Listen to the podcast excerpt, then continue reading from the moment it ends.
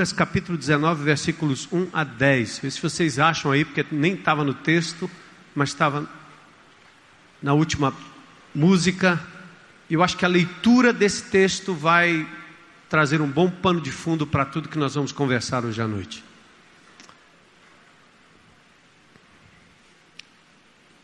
É exatamente a história de Zaqueu.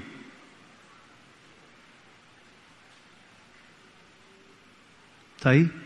Então vamos ler juntos, né? Esse exercício aqui é bom. Então, a igreja lendo a palavra de Deus de forma uníssona, bem interessante. Então vamos lá? Jesus entrou em Jericó e atravessava a cidade. Opa, Adão incompleto sem Eva, legal. Havia ali um homem rico chamado Saqueu, chefe dos publicanos, dos cobradores de impostos, viu gente? Ele queria ver quem era Jesus, mas sendo de pequena estatura, não conseguia, por causa da multidão. Assim, correu adiante e subiu numa figueira brava para vê-lo, pois Jesus ia passar por ali.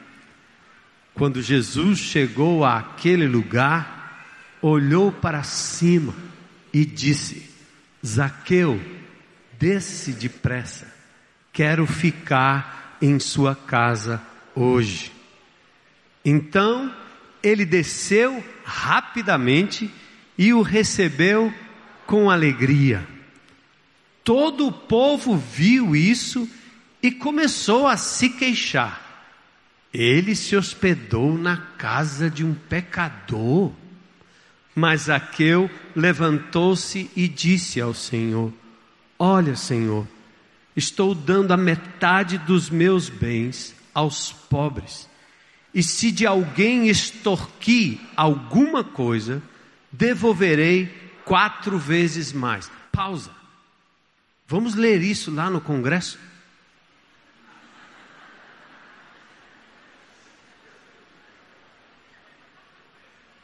Talvez no Palácio da Abolição, na Câmara dos Vereadores, na Assembleia Legislativa.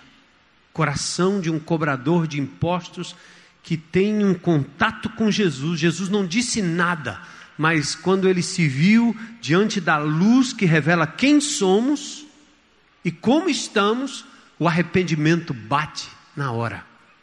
E ele diz: Quero devolver. Quero devolver. Que coisa, aleluia.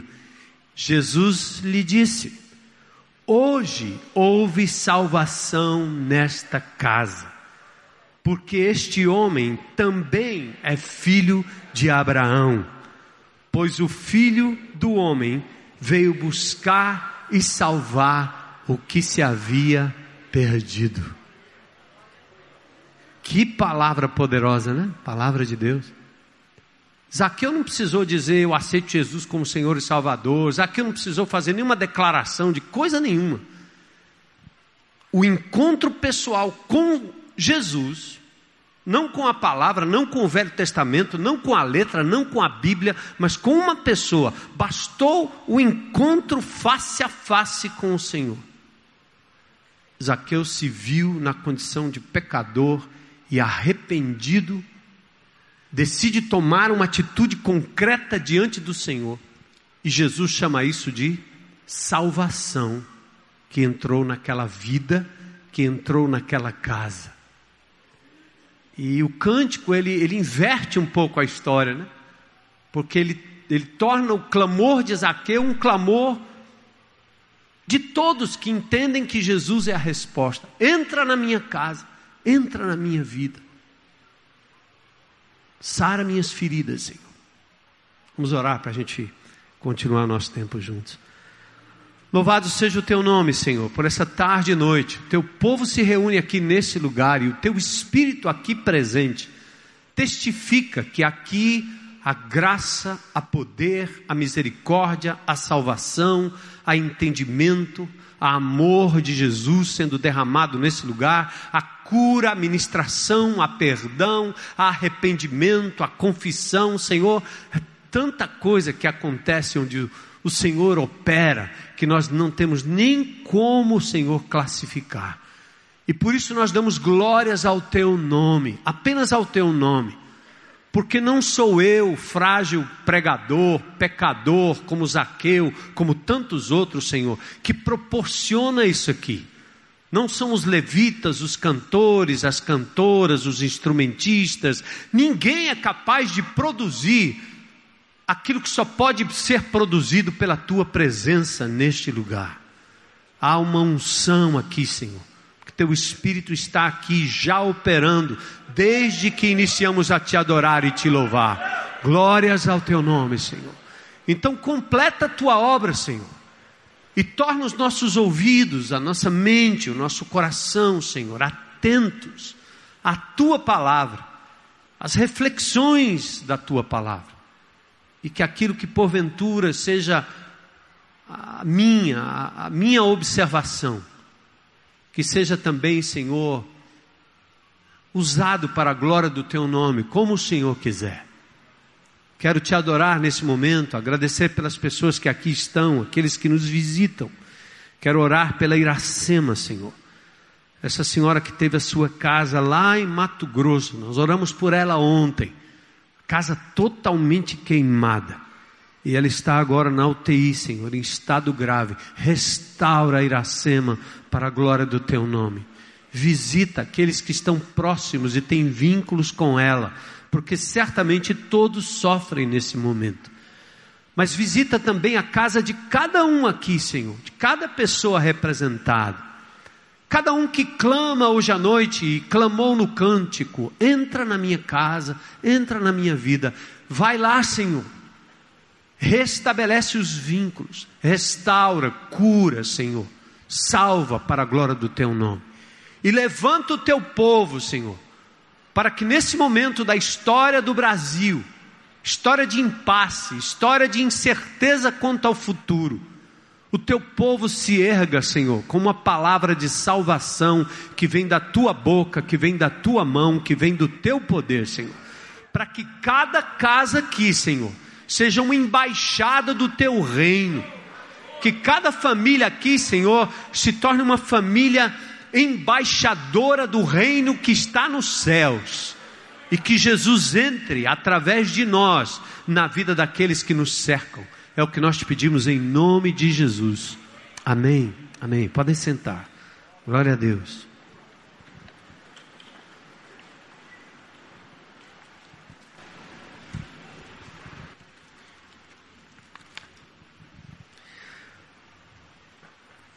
Igreja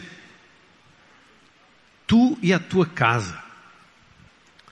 Valorização do, dos vínculos que nós temos com pessoas a partir da nossa casa.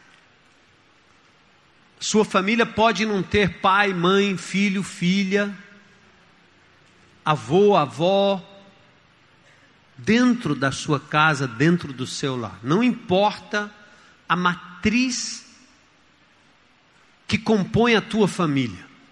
Talvez você seja uma mãe solteira.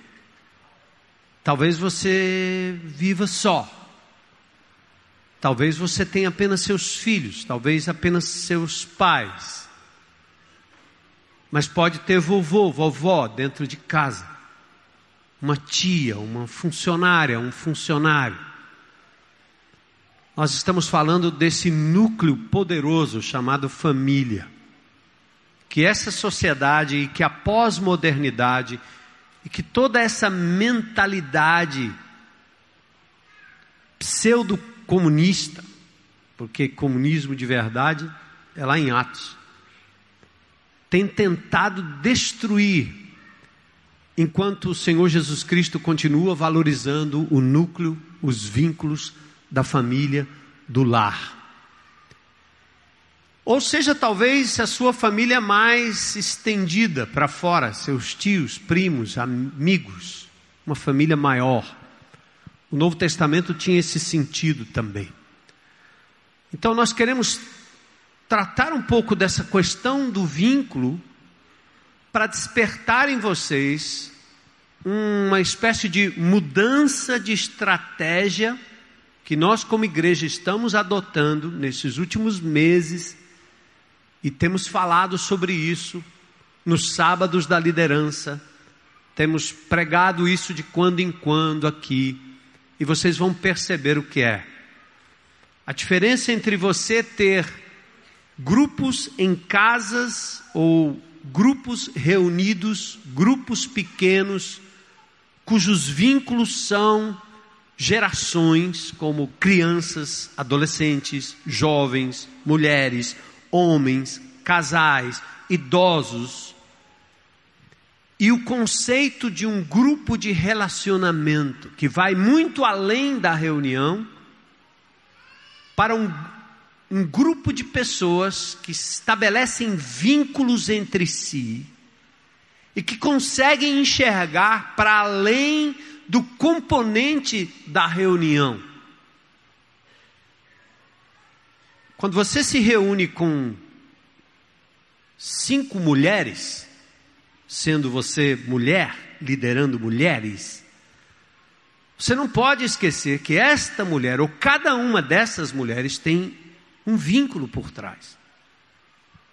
Tem um filho, tem talvez um marido, pelo qual ela ora constantemente. Tem um filho adolescente, talvez bem comportado, orgulho da família, mas às vezes complicado de lidar com problemas, com lutas, às vezes lutando com drogas, longe dos caminhos do Senhor. Talvez essa mulher tenha uma mãe já idosa. Ou talvez seja ela uma mãe idosa chorando pelos seus netos, pelos seus filhos, chorando pelos amigos. Talvez essa irmã que está no seu grupo também tem uma funcionária lá que também trabalha, conhece a família, como nós temos lá em casa a Maria, que trabalha conosco há anos e conhece conheceu muito e acompanhou minhas filhas e agora acompanha minhas netas, e eu acho que ela vai acabar cuidando de mim e da Heloísa quando a gente ficar bem gagá. Sabe tudo sobre a família. Ela é parte da família. Ela é parte da família. Vínculos que a gente vai estabelecendo. E, e por isso eu chamo a atenção da igreja de Jesus aqui reunida. Para a gente não cometer o erro de uma estratégia que foi útil no momento da história, nos agruparmos em segmentos geracionais, ou seja, homem com homem, mulheres com mulheres, crianças com crianças, deixa eles de lado, jovens só com jovens, adolescentes só com adolescentes. E por uma razão nós segmentamos tanto e perdemos um pouco da noção do vínculo. De tal maneira que quando nós falamos num grupo de relacionamento aberto, numa possibilidade de você abrir a sua casa e fazer sentar à mesa a criança, o idoso, a senhora, o jovem adolescente, a menina e o menino, parece que nós estamos falando de algo estranho. Então, o que eu estou dizendo aqui tem a ver com a nossa metodologia enquanto igreja. Para vocês que nos visitam, quero que fique claro: a igreja se reúne aqui num grande ajuntamento todos os domingos. Mas a atividade principal desta igreja não se resume a esse culto. Esse culto é um resultado do que acontece na segunda, na terça, na quarta, na quinta, na sexta e no sábado. Atividade principal desta comunidade que segue os ditames do Novo Testamento, que se volta para a pessoa de Jesus para viver uma igreja segundo o coração de Jesus e a palavra de Jesus, os mandamentos de Jesus, as orientações de Jesus, eu quero lhes dizer, a atividade principal desta igreja, sabe quando começa? Na madrugada. Quando cada indivíduo, cada discípulo aqui, abre esta palavra viva E através desta palavra, cada indivíduo tem um encontro pessoal com Jesus. Amém, igreja? Essa é a atividade principal. Vocês acreditam nisso? Eu estou dizendo para os visitantes. Só para eles saberem como é. Certo? Hoje, quatro e meia da manhã, meu despertador, pum, é automático.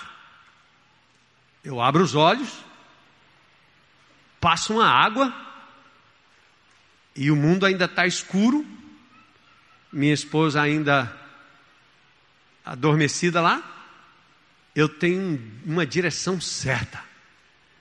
Deus quer falar comigo.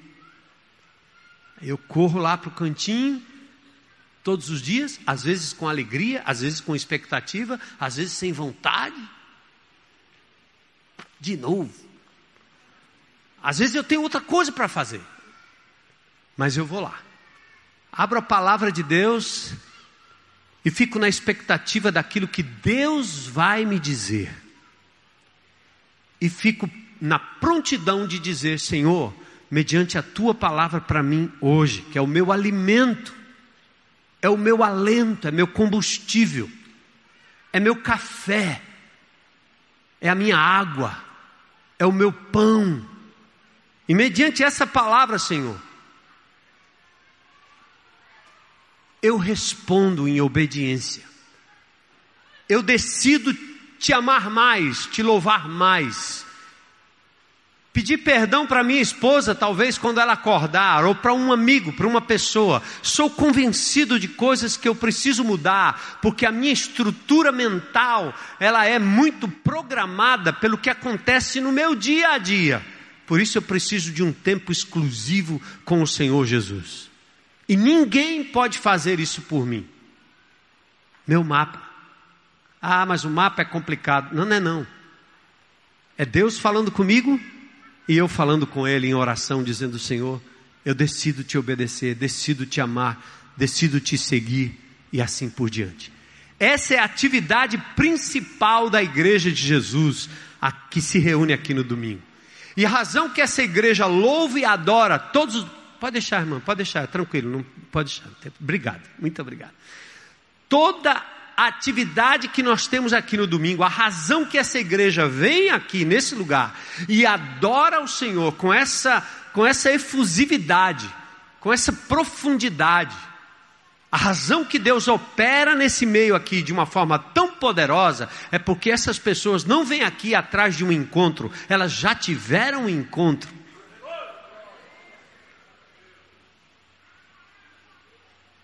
Irmãos, ouçam isso. Foi-se cacófono, né? Já era o tempo em que se frequentava a igreja para ser abastecido, para depois passar a semana esvaziando o tanque, como se Deus só falasse através daqui. E o pior, transformam pregadores em artistas do reino de Deus canais únicos e santos da bênção, isso para mim é a maior manipulação que pode existir no meio evangélico. Quando vocês, ao invés de terem no encontro com Deus o momento principal, passam a ter um momento principal na hora do culto. que loucura! Aqui a gente vem para celebrar, para louvar, para adorar e certamente para ouvir um, um homem, a mulher de Deus, alguém que no caminho, na passagem, enquanto senta ao teu lado, alguém aqui desse púlpito, dando um direcionamento, levantando de novo o principal papel do Espírito Santo na sua vida, que é te levar à verdade através da palavra de Deus. Não abram mão disso. Se você ainda não percebeu como Jacó dizia: Deus estava aqui, eu não sabia. Não desista. Deus quer ter um encontro com você todos os dias. E eu já contei para vocês de algum um, parentes meus que, que são católicos assim bem fervorosos, né? Aqueles que além de serem católicos vão para além do que alguns padres mais modernos estão dizendo, acham que a medianeira aquela que media um relacionamento entre a pessoa e Jesus e Deus é Maria. Eu tenho dito com todo respeito, como Maria é uma mulher abençoada na Bíblia, agraciada por Deus na Bíblia, mas Maria tem o mesmo acesso a Deus através de Jesus que você tem. Quem foi que lhe sonegou o contato direto com Deus Pai por meio de Jesus? Não é justo. Eu até brinco com uma prima minha, eu digo, se Maria tivesse viva, ela ia tremer nas bases. Ele dizia: Minha querida, aprenda aí, não sou eu a intermediária e a medianeira. A inter, o intermediário e o medianeiro é Jesus. Tem padres da, da, da, da comunidade, pode aplaudir o Senhor, a mim não, Senhor. Tem padres da comunidade Shalom falando isso. E o povo fica, engasga para lá, engasga para cá. Se é o pastor, a turma já acha, ele está criticando Maria. Tô não. Vai chutar a santa. Vou não. Eu acho que isso é horrível, é um desrespeito a uma mulher abençoada por Deus, e eu creio em tudo que a Bíblia diz sobre Maria, mas não creio no folclore que aliena as pessoas e faz com que as pessoas fiquem acreditando em objetos estatuetas que têm várias cores, várias manifestações, várias carinhas, e essas caras não parecem nada com aquilo que as mulheres judias pareciam, porque ninguém viu, como ninguém sabe qual é a feição de Jesus de verdade. E aliás, a Bíblia é tão forte nisso que diz: não façam isso, não, não peçam a quem não pode responder. Sabe por quê, gente? É simples é porque você pode ter acesso a Deus Pai por meio de Jesus Cristo, seu Filho, aquele que morreu na cruz, aquele que ressuscitou, ascendeu aos céus, está à direita do Pai, é o nosso advogado, intercede por nós e é poderoso para te dar muito mais do que você pensa ou imagina ou pede. Só isso. Simples, né? Amém? Então vamos avisar o povo. Vamos dizer para eles. Mas isso tem que ser realidade na vida dos crentes, aqui, dessa comunidade.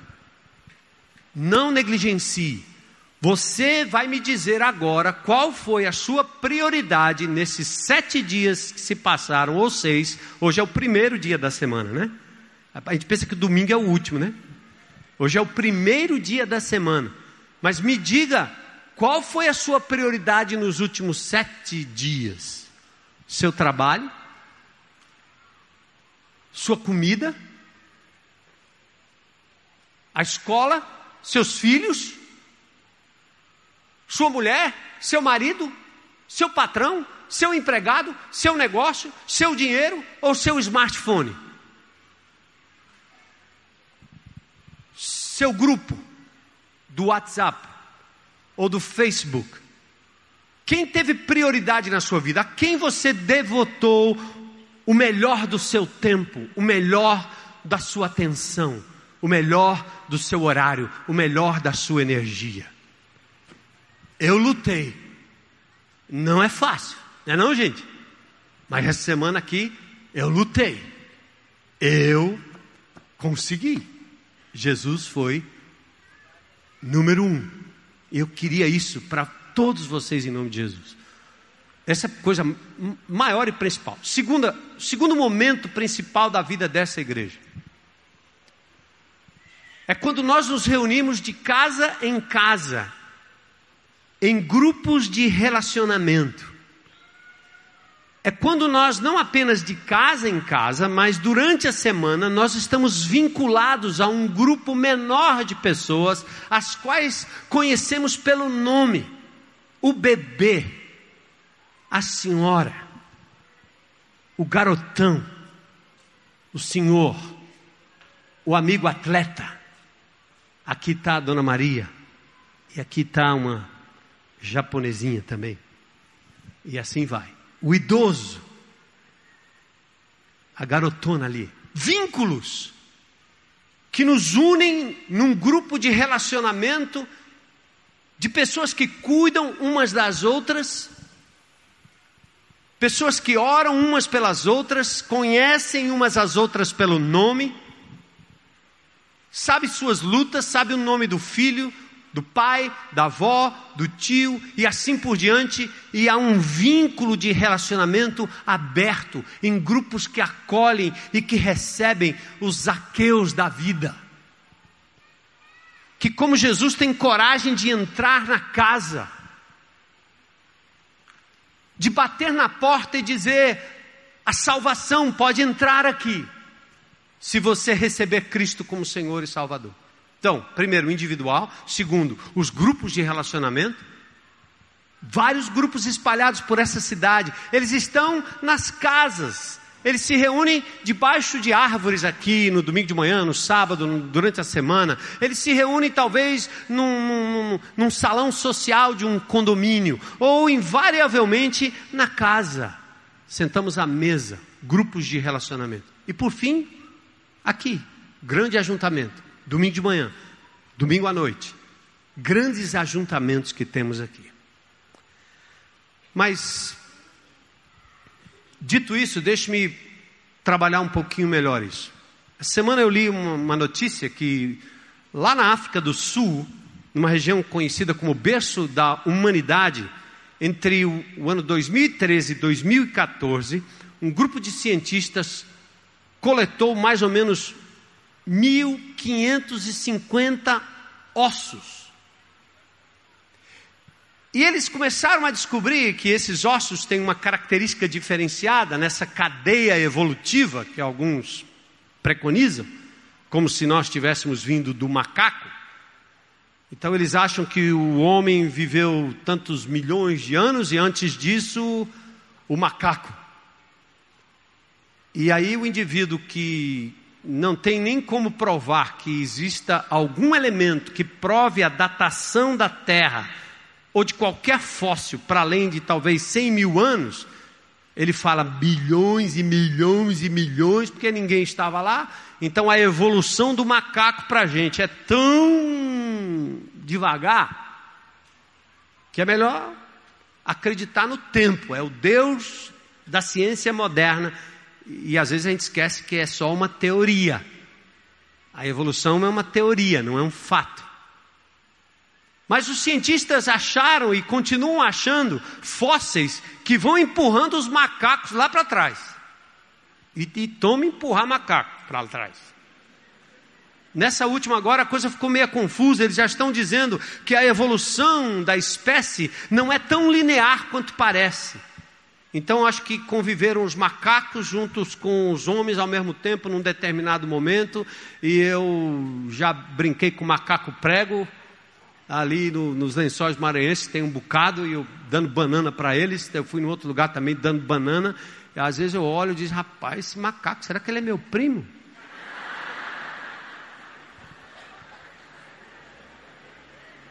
Ou será que meu primo faz macacada?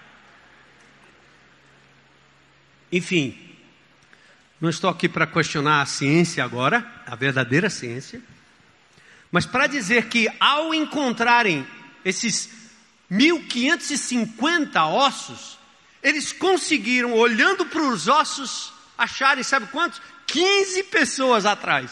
Acharam um grupo de relacionamento. Eu achei fantástico. Eu disse, pensa aí, o estudante. Ele olha, né, os cientistas, eles acham, cavam, fazem todo aquele trabalho arqueológico, né? Eu já estudei arqueologia no passado, fiz escavações também para aprender como era, não sei o quê. E é legal, o cara fica lá naquele, naquela poeira, né, limpando o chão e, e, e cava um pedacinho, depois passa o pincelzinho, e quando acha um artefato, pronto, toda a história ao redor daquele artefato é revelado pela datação e pela característica daquele artefato. No que tange a essa descoberta, me impressionou o fato de que ossos revelaram vínculos entre 15 pessoas. Achei lindo. E assim é uma festa de aniversário, né? Um bebê faz aniversário. Minha neta faz aniversário agora, acho que é amanhã ou depois. Hoje de manhã nós fizemos uma comemoração. E coincidentemente eu estava lá. 11 anos, a primogênita, a neta. Festa de aniversário. Essa festa de aniversário, aí eu comecei a olhar, eu disse assim, engraçado, aqui tem criança, aqui tem velho, aqui tem jovem, aqui tem adulto, aqui tem o nerd, aqui tem o, o brincalhão, a, a família reunida. Uma criança que faz aniversário na festa demonstra o vínculo que aquela criança tem com várias pessoas. A coisa mais estranha é aniversário de um ano, porque a criança não entende nada do que está acontecendo e só os vinculados é que comem o bolo e, e etc. E o pobre do pai tem que gastar dinheiro para fazer o aniversário da crianchinha de um ano. Aí todos os vinculados vêm, né? E tem que ter tudo, até churrasco. A pobre da criança, nada a ver com um ano, não sabe nem o que está acontecendo, mas é assim. Mas o aniversário revela o quê? Os vínculos daquela família. Muito interessante. Então, festa de aniversário revela e denuncia o quanto estamos vinculados. Famílias, amigos de todas as idades. Aniversário de bebê tem marmanjo, tem idoso, tem criança, e é assim que nós convivemos, é assim que nós celebramos. Todos temos vínculos com pessoas, ninguém é um ser isolado, não tem como viver assim por muito tempo. Ou você tem amigos, ou você tem um clube, ou você tem grupos que têm lazer em comum, trabalho, estudo, projetos, igrejas, times, mas principalmente família. E aí presta atenção: tanto a nossa sociedade quanto a tradição evangélica, e para quem é crente aqui há muitos anos, eu sou há mais de 40 anos, eu sei o que é uma igreja tradicional, de onde eu vim, ela é absolutamente segmentada. A sociedade e nossa cultura continua tentando segmentar a raça humana. Crianças de um lado, homens de um outro, mulheres ali, jovens acolá, velhos isolados, adolescentes, bota para lá que é complicado. E aí nós vamos oferecendo as especialidades que nos desintegram. Hoje nós estamos reunidos aqui, nós temos quase 500 crianças lá no GF. Tem o, grupo de adolescentes que está reunido ali, o radical. Então o adolescente não fica aqui, põe ele para lá. Crianças não ficam aqui, põe elas para lá. E aqui estão os adultos, meio misturados, mas afinal são adultos.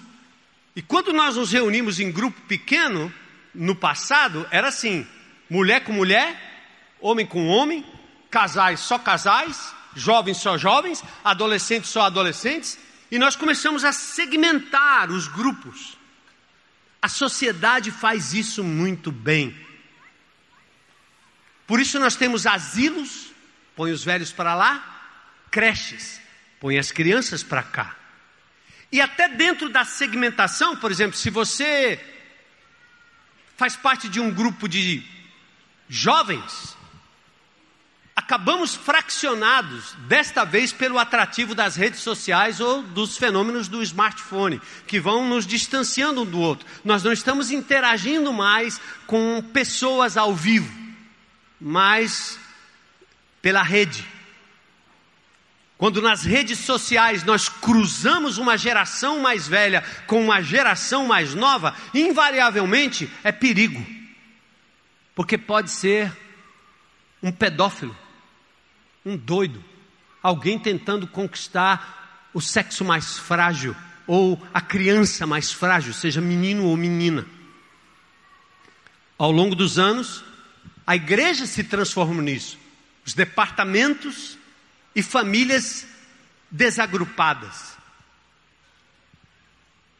Mas o que nós percebemos que a ênfase bíblica, a ênfase de Deus para nós agora, é que nós possamos resgatar o relacionamento entre as gerações. Que a gente possa olhar com naturalidade a família como um todo, inter geracionalmente relacionados no corpo, na família, na igreja e no GR. E eu queria mostrar para vocês um vídeo que eu assisti e fui muito tocado.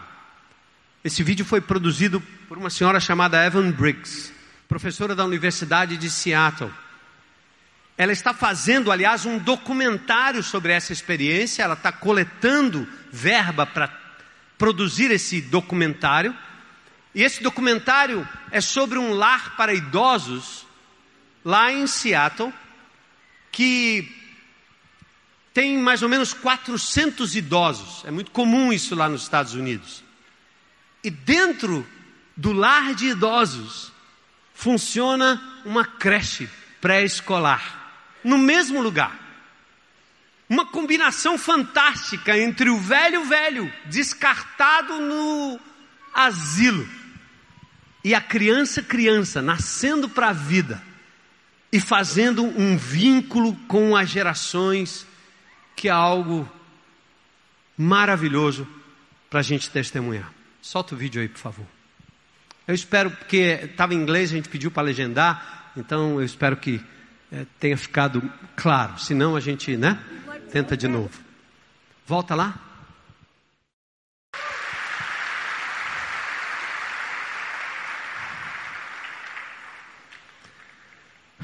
Porque nós separamos. Né? Na família e acabamos separando na igreja. Eu queria só assim dizer para vocês que em 1983, quando eu cheguei nessa comunidade, mais ou menos umas 20 pessoas reunidas, um, dois anos depois, nós estávamos nos reunindo em lares. Nós nem tínhamos método de grupo pequeno, ou GR, ou GL, ou coisa parecida. E era tão bom ir nas casas e ver a vovó com o papai, a mamãe, o adolescente a criança sentada numa varanda e juntos estudarmos a palavra de Deus. Orávamos uns pelos outros. O que nós estamos propondo aqui é que a gente pare de segmentar e comece a olhar para os vínculos que essas pessoas que fazem parte do seu grupo ou do seu círculo de amizade têm com outras pessoas. E que a gente pare de dizer que o idoso tem que ir para o grupo de idoso. Que o homem tem que ir para o grupo de homem. Que o jovem tem que ir para o grupo de jovem. E aí a gente continua segmentando. Aliás, eu queria deixar uma palavra de alerta para todos nós. A razão que nós segmentamos foi muito em nome da didática que é peculiar a cada geração, certo? A criança aprende de um jeito, o adolescente aprende de outro jeito, o jovem aprende de outro jeito. Então você pega uma matéria e você fora do âmbito da família, você tem a classe para o pré-escolar, você tem o maternal, você tem o ensino fundamental, depois você tem o ensino médio, e assim você vai segmentando por gerações. Porque você está falando de uma matéria. Mas esses dias, o Espírito de Deus tem me incomodado com isso, talvez me trazido à minha mente, e eu gostaria de partilhar com vocês um sentimento a nossa relação com Deus foi transformada numa matéria a ser estudada. É por isso que tantos crentes gostam de estudar teologia. Aqui, graças a Deus, a gente acabou com esse negócio, mas tinha uns camaradas que mal se davam com a esposa em casa, não cuidava direito dos seus filhos, mal amavam seus filhos e queriam fazer Teologia, seminário, teologia, teologia. Para quê? Ah, eu quero saber mais sobre, sobre Deus. Aham. Uhum. A minha resposta é: você quer mais condenação para a sua cabeça, é isso? Porque o pouco que você sabe, você não consegue transformar em amor para com os seus. Invariavelmente são indivíduos que se escondem no saber e tratam Deus como se fosse uma matéria. Ninguém se relaciona com você para estudar o seu cadáver.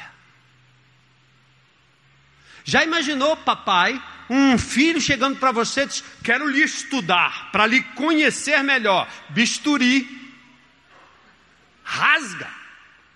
Quero saber o seu coração, o seu pulmão como está. Abre seu estômago aí, velho. Ei, mãe, imagine um filho ao invés de te abraçar, te admirar, te amar, dizer que te ama e ouvir e receber o teu abraço, o teu cuidado, está tentando lhe dissecar, como se fosse uma matéria de sala de aula. Põe o defunto e vamos lá. Nós fazemos isso com Deus.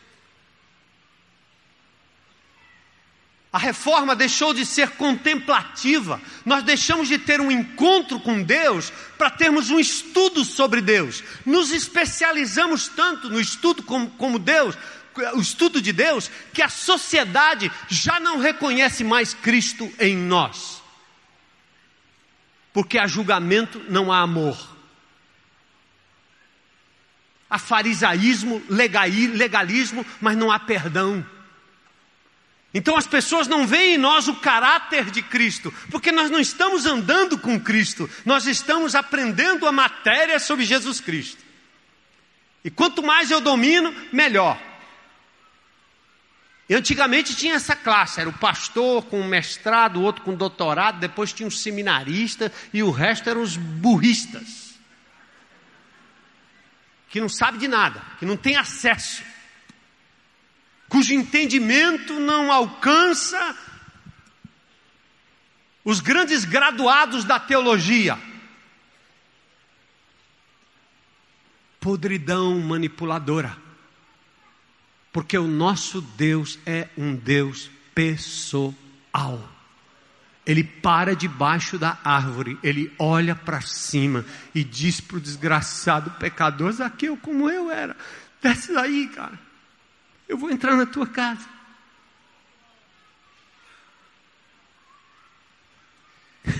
Gente, não se estuda Deus, se ama Deus. E se deixa ser amado por Ele. O cristianismo no Brasil perdeu a força, os evangélicos perderam a força, viraram chacota em todo canto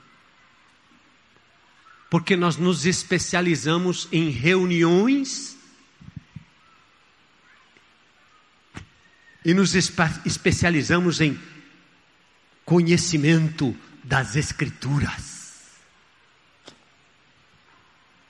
Quando falamos de Deus, estamos pensando em estudo e não no encontro.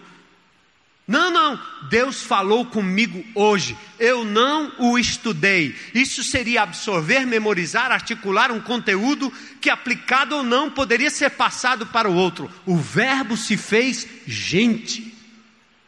Jesus não é uma abstração mental, ele não é Papai Noel, ele não é Peter Pan, ele não é uma história da carochinha, ele não pode ser confundido com nenhum mito da religiosidade pagã ou não pagã.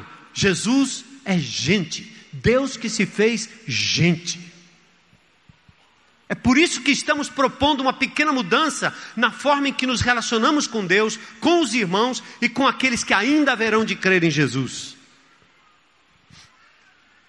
Deus sempre, ao longo da história, quis se relacionar com o seu povo de forma pessoal, íntima.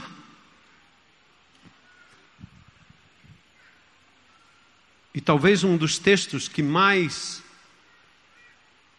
choca a gente é o texto de João, no capítulo 5, versos 39 e 40. Jesus olha para os judeus da época, especialistas e estudiosos da palavra, E ele diz: Vocês examinam as Escrituras porque vocês acham que aqui tem a vida eterna. Aham. E ele diz: De verdade, as Escrituras testificam de mim. Verso 39. Aí ele emenda: Mas vocês não querem vir a mim para terem vida. Porque letra não dá vida. Conhecimento, racionalização da fé não dá vida.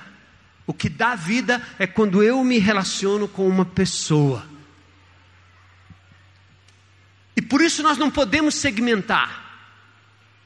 Porque se há Deus numa árvore, no sentido de que a árvore revela a glória de Deus, imagine uma criança numa casa. Imagine o idoso. Imagine a sabedoria de um jovem, de um senhor, de uma senhora. Imagine a simplicidade da fé de eu poder sentar no lugar, me relacionar com pessoas que me ajudam a entender facetas de Deus, porque Deus se relaciona com esse, diferente do que ele se relaciona com esse, diferente do que ele se relaciona com essa, e com essa, e com esse. E enquanto eu me encontro aqui no meio destes, eu vou aprendendo mais de Deus, desse, desse, desse, desse, desse, desse, desse. O velho Talvez alguns estejam pensando, aí ele está dizendo isso é porque ele está ficando velho e não quer ficar isolado.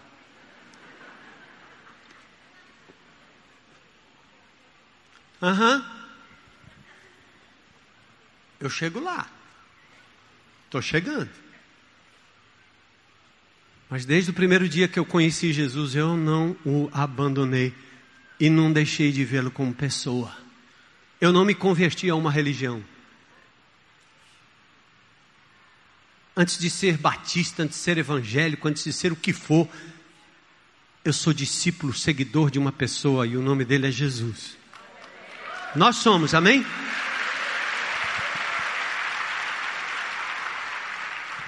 E aí eu quero fechar falando só alguns exemplos de Jesus, né? como ele era. Você quer, você quer fazer o que é certo? Leia os evangelhos e veja como Jesus fazia e vai lá. Por exemplo, ele entra na, na casa de Pedro, grande apóstolo. Ele entra na casa de Pedro para tratar de problemas apostólicos. Hein? Aí o que, que ele faz? Vai curar a sogra dele. Por quê? Porque Pedro estava vinculado àquela mulher que estava enferma e isso era importante para Jesus. Como é que você pode se reunir num grupo de mulheres e não se preocupar com o marido que está por trás e dar a ele uma oportunidade de também conhecer Jesus através dos encontros? Como é que você pode se reunir com, com jovens e não ter coração para entender que por trás do jovem tem uma mãe, talvez adoecida, que precisa de uma intervenção, mais do que um menino. Observe os vínculos. Jesus entra na casa de Pedro, cura a sogra de Pedro. Gente, Jesus fala com a samaritana ao meio-dia, provavelmente uma mulher da prostituição, que nenhum judeu chegaria próximo a ela tanto pelo horário, tanto pela raça, porque samaritano era uma mistura de assírio com judeu.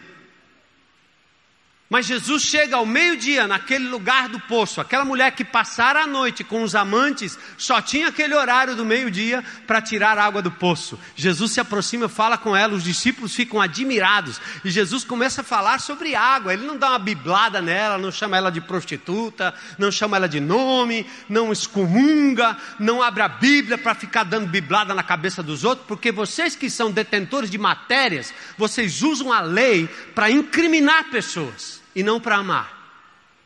Jesus não fazia isso.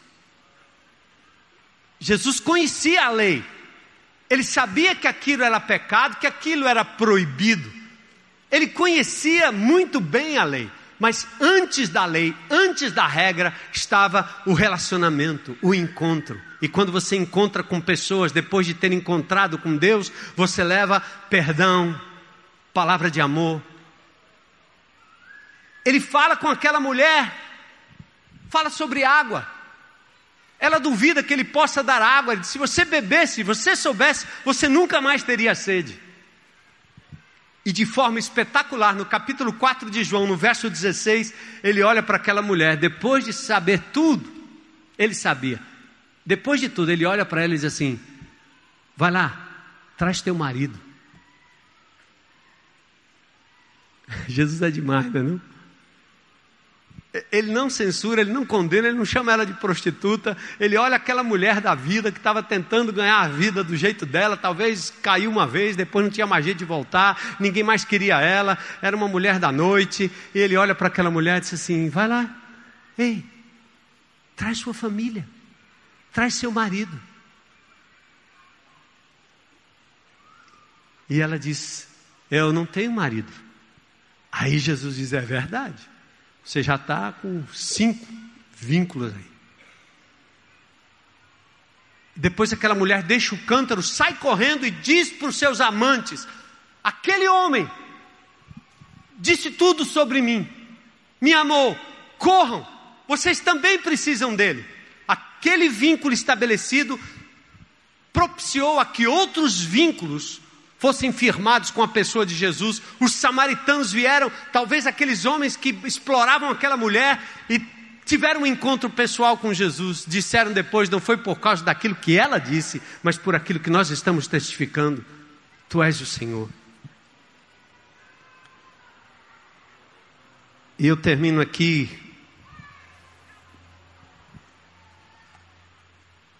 com o Gadareno que depois de ser liberto daqueles espíritos imundos, ele disse: Eu quero te seguir, eu quero andar contigo. E Jesus disse: Não, não, não, vá para casa, vá para sua família e anuncie-lhes o quanto o Senhor fez por você e como teve misericórdia de você.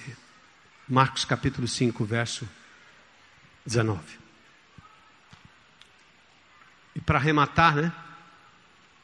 Morre o amigo Lázaro, Jesus vai até a casa dele, mas o texto diz lá em João, no capítulo 11, que Jesus amava Marta, Maria e Lázaro.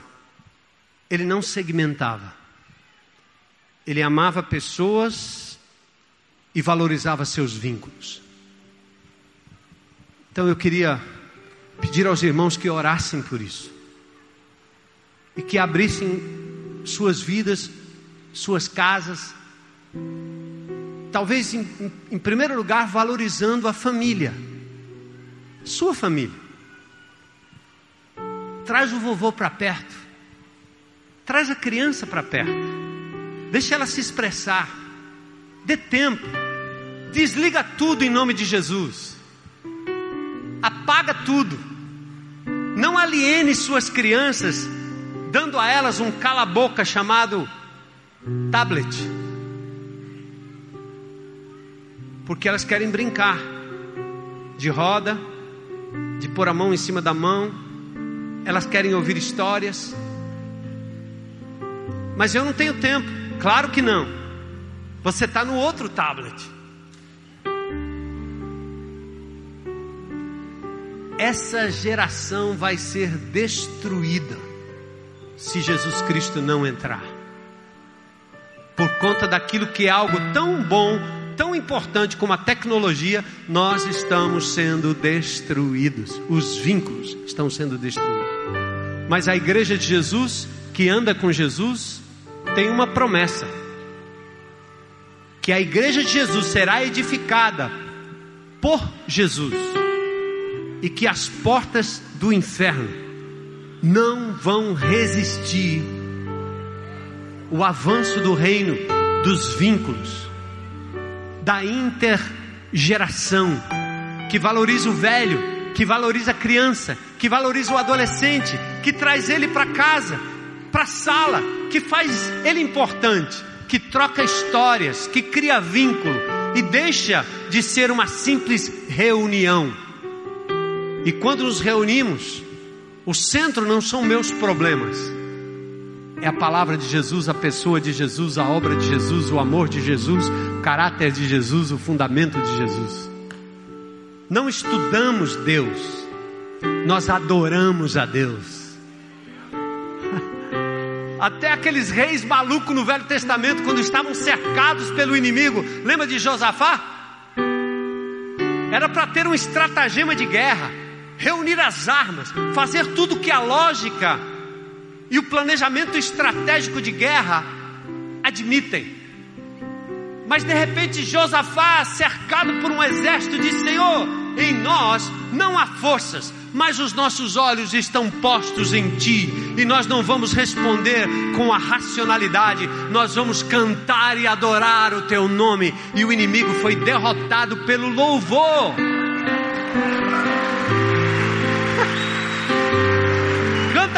Ele, aleluia.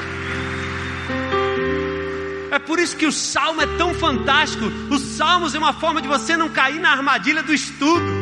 O salmista adora Deus. Já viu quando você estava apaixonado pela garota? Os, os, das antigas faziam isso, porque as músicas de hoje não dá nem para cantar, né? Mas os das antigas não era não? Eu comecei namorando a minha mulher, que era crente, daquelas crentonas, e eu vinha da bagaceira, da loucura da vida. Ela entrou na minha velha rural, picape, e eu botei uma música do, do Roberto Carlos. Eu já contei isso aqui. Porque eu não sabia como falar. Eu estava meio acanhado, por incrível que pareça. Essa crente aí, como é que fala com uma bichinha crente?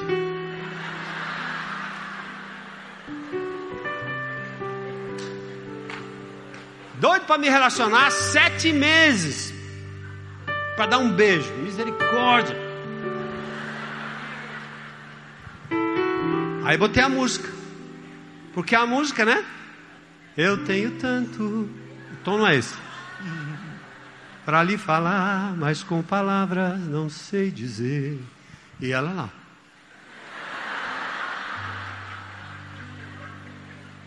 Caramba, não, a, a música não resolvia o problema. E alguém depois me disse: Rapaz, você não foi esperto o suficiente, porque você teria que ter cantado outra coisa. Eu disse: O que era? Glória, glória, aleluia. Aí ela teria olhado para você e dito: Ah, você ama Jesus. Aham. Então, nós, povo de Deus, sabe como nós nos relacionamos com Deus? Adorando, cantando, declarando o nosso amor para com Ele galanteando o nosso Senhor, dizendo que Ele é bem-vindo, que Ele entra na nossa vida, entra na nossa casa. Vem, Senhor, vem morar, vem comigo, vem cear comigo, vem banquetear comigo. Entra, Senhor, glórias ao Teu nome. E assim como nós fazemos com Deus, vamos fazer com as pessoas também, igreja. Está na hora, você pode não entender tudo, mas entenda, não segmente, tá certo? E abra sua casa, abra seu grupo para que outras pessoas possam entrar e também serem abençoadas. Em nome de Jesus. Senhor, obrigado mais uma vez pela tua palavra, por o Senhor me permitir abrir o coração, por este exemplo do vídeo, Senhor. Gerações interrelacionadas pelo afeto, pelo amor, pela coisa lúdica, pela brincadeira, Senhor. Oh Senhor, ajuda-nos a enxergarmos com os olhos de Jesus, que não olhava só para Pedro, mas para a sogra dele, não só para a samaritana, mas para os amantes dela, vendo os vínculos por trás de cada pessoa.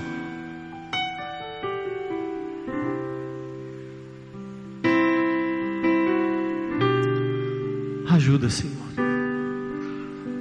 Glórias ao teu nome.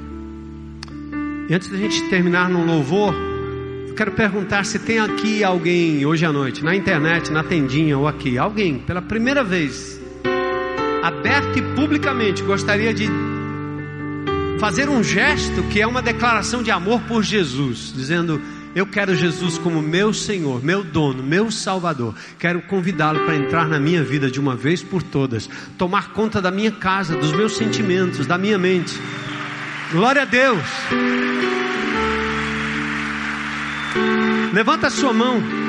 Vem aqui à frente, vem. Tem mais alguém? Sai do seu lugar, vem para cá, vem.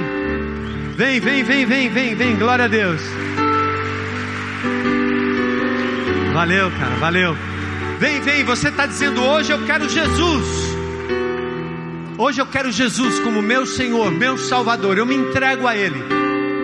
Glória a Deus, glória a Deus, glória a Deus. Deus te abençoe, querido. Deus te abençoe. Deus te abençoe. como Zaqueu, eu quero subir mais alto que eu só pra te ver. Zaqueu não queria estudar Jesus. Ele queria andar ao lado dele, olhar para ele, estar com ele. E chamar sua atenção para mim. Eu preciso de ti, Senhor. Você quer Jesus como Senhor e Salvador? Vem aqui, vem. Vem à frente. Eu preciso de ti,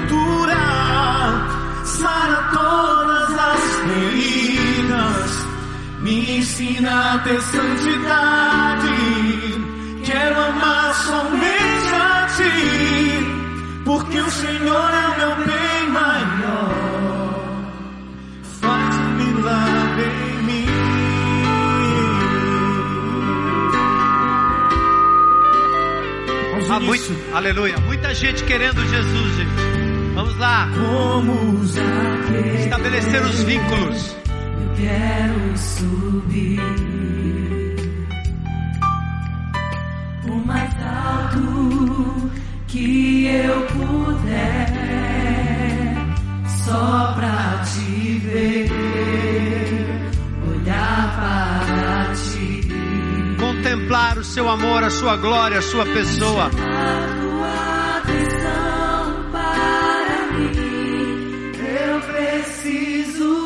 Senhor. Senhor, o Brasil precisa de Jesus.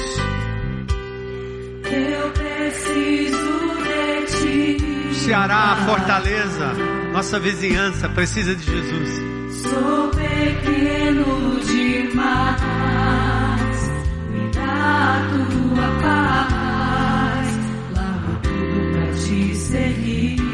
Vale a pena deixar tudo por Jesus. entra na minha casa, entra na minha vida, mexe com minha estrutura, sara todas as feridas, me ensina a ter santidade.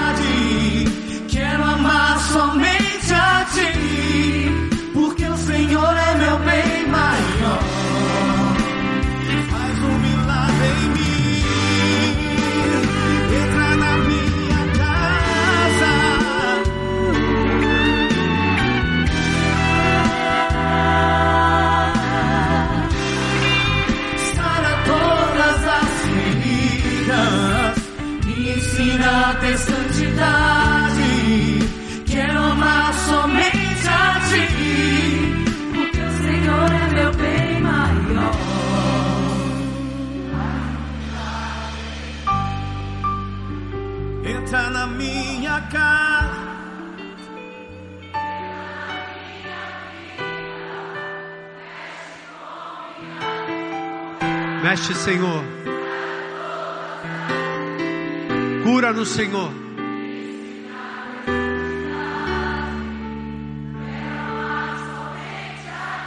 Tu és nossa prioridade, Senhor. Tu és o bem maior que temos.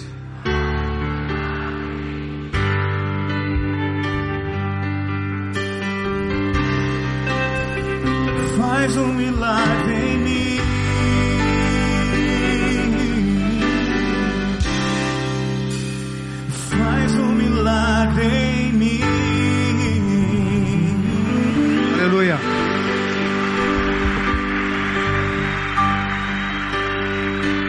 Deus abençoe a cada um de vocês. Glória a Deus.